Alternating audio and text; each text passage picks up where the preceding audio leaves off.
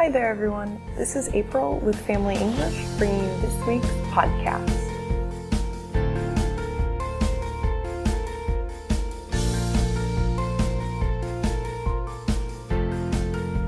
So, this story I've decided to call Pride.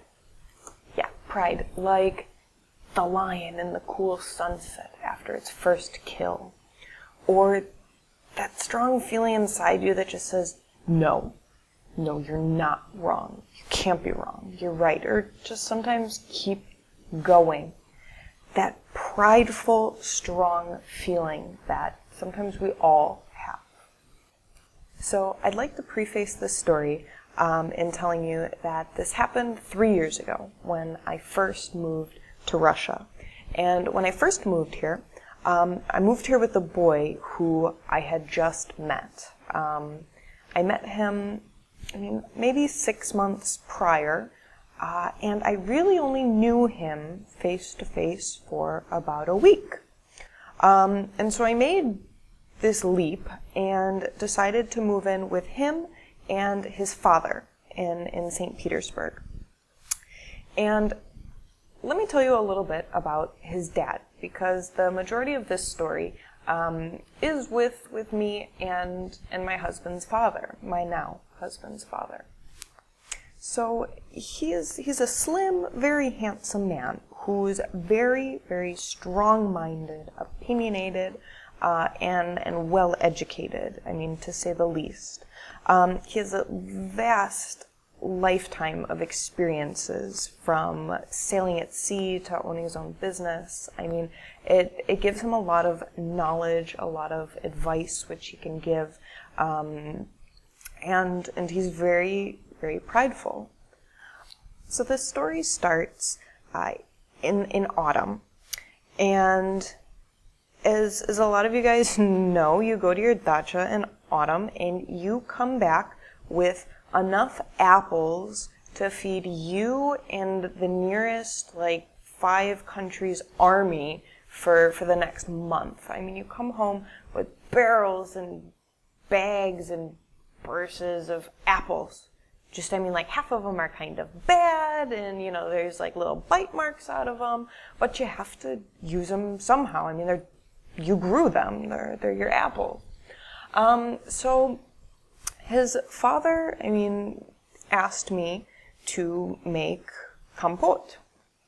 Is, is what he asked me to make. And I had not been here for a long time and I had no idea what that was. I, I mean, I think even at the time I didn't even associate that it could have been with apples. I don't know, but he asked me to make compote and I had no idea. So, um, he takes out this English Russian dictionary. Uh, we had like two of them at home, one from like the 60s and, and one being a slightly newer, more modern version. And, and so he looks it up and sure enough, right, right in the definitions, uh, Russian compote, and then he goes over to the English and it's stewed fruit. And at the time, I mean, stewed fruit really did not make any more sense than compote. I mean, neither of them uh, made sense. So I went, I went into Google Images, and maybe just to help you a little bit. So um, stewed, if you don't know in Russian, will translate as tushenya. So now we're talking about stewed fruit. So I look up pictures in in Google Translate, and it clicks. I I know what it is. Um, stewed fruit in English will be something like a dessert. I mean, you have to think like an apple pie filling. Um, you know, it's big pieces of fruit, kind of chopped up slices or chunks of fruit, usually apple, and you do you kind of stew it, you slow cook it in in some kind of butter. It turns out, you know, you add spices, maybe cinnamon, cloves, lots of sugar, and it turns out kind of gooey, buttery, syrupy apples. And it's like a dessert. It's very sweet. It's very good. So, um, I looked up the pictures, then I went into Google, typed in recipes, and I thought, yeah, yeah, I can do that. Sure. So his dad maybe goes into his room or something, and I start making my compote or my stewed fruit.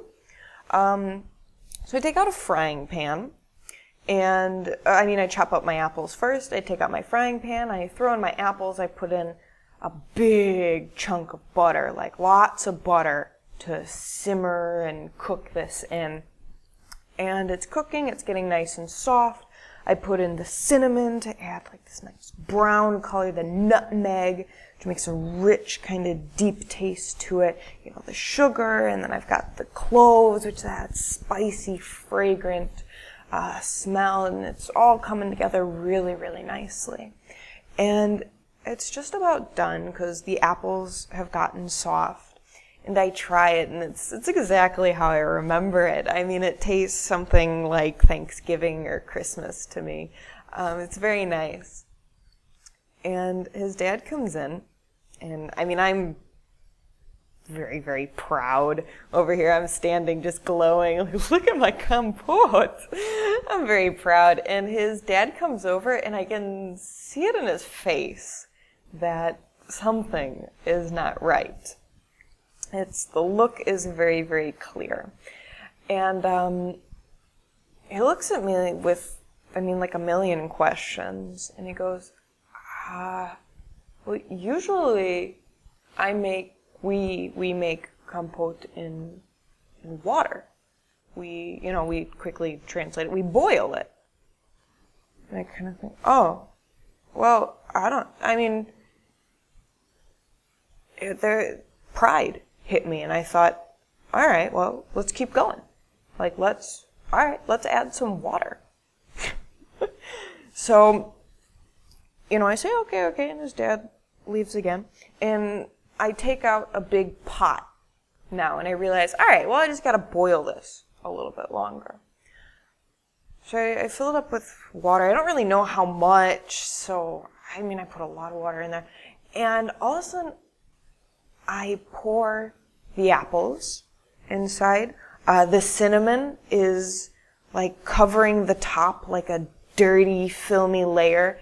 And as the butter hits the water, I mean, it immediately goes hard and creates these little circles of fat that all float up to the top. And it's like, oh God, what did I keep going? Keep just, just keep going. It'll be okay. This will become compote in the end. It'll be fine. Just keep going. Um, so I turn up the heat and I'm like, yeah, once it melts, you know, the butter will melt and it'll all be fine.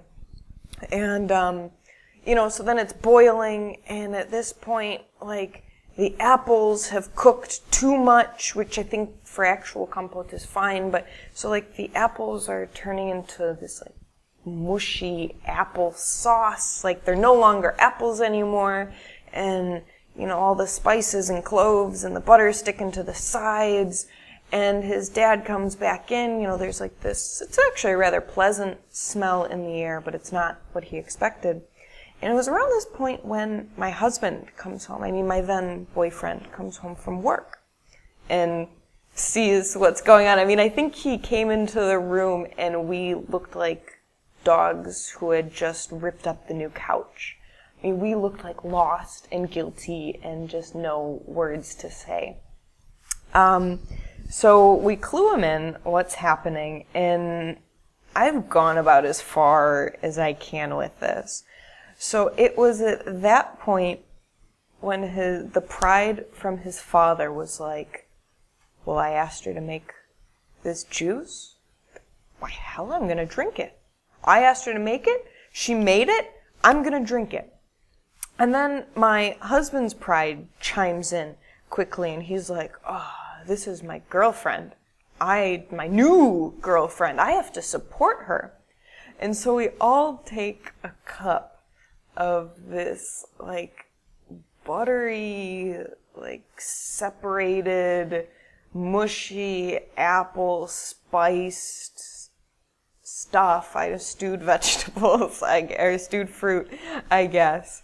And and we all drink it and to be fair, it wasn't terrible. I mean it was like a liquid apple pie, I guess. Um, but that's that's all we could take. That one glass that we all drank together. We drank our pride very, very literally, we swallowed our pride and um, enjoyed kind of the lack of translation. So, thanks for listening. I hope to have you guys all join us next time for Family English's podcast.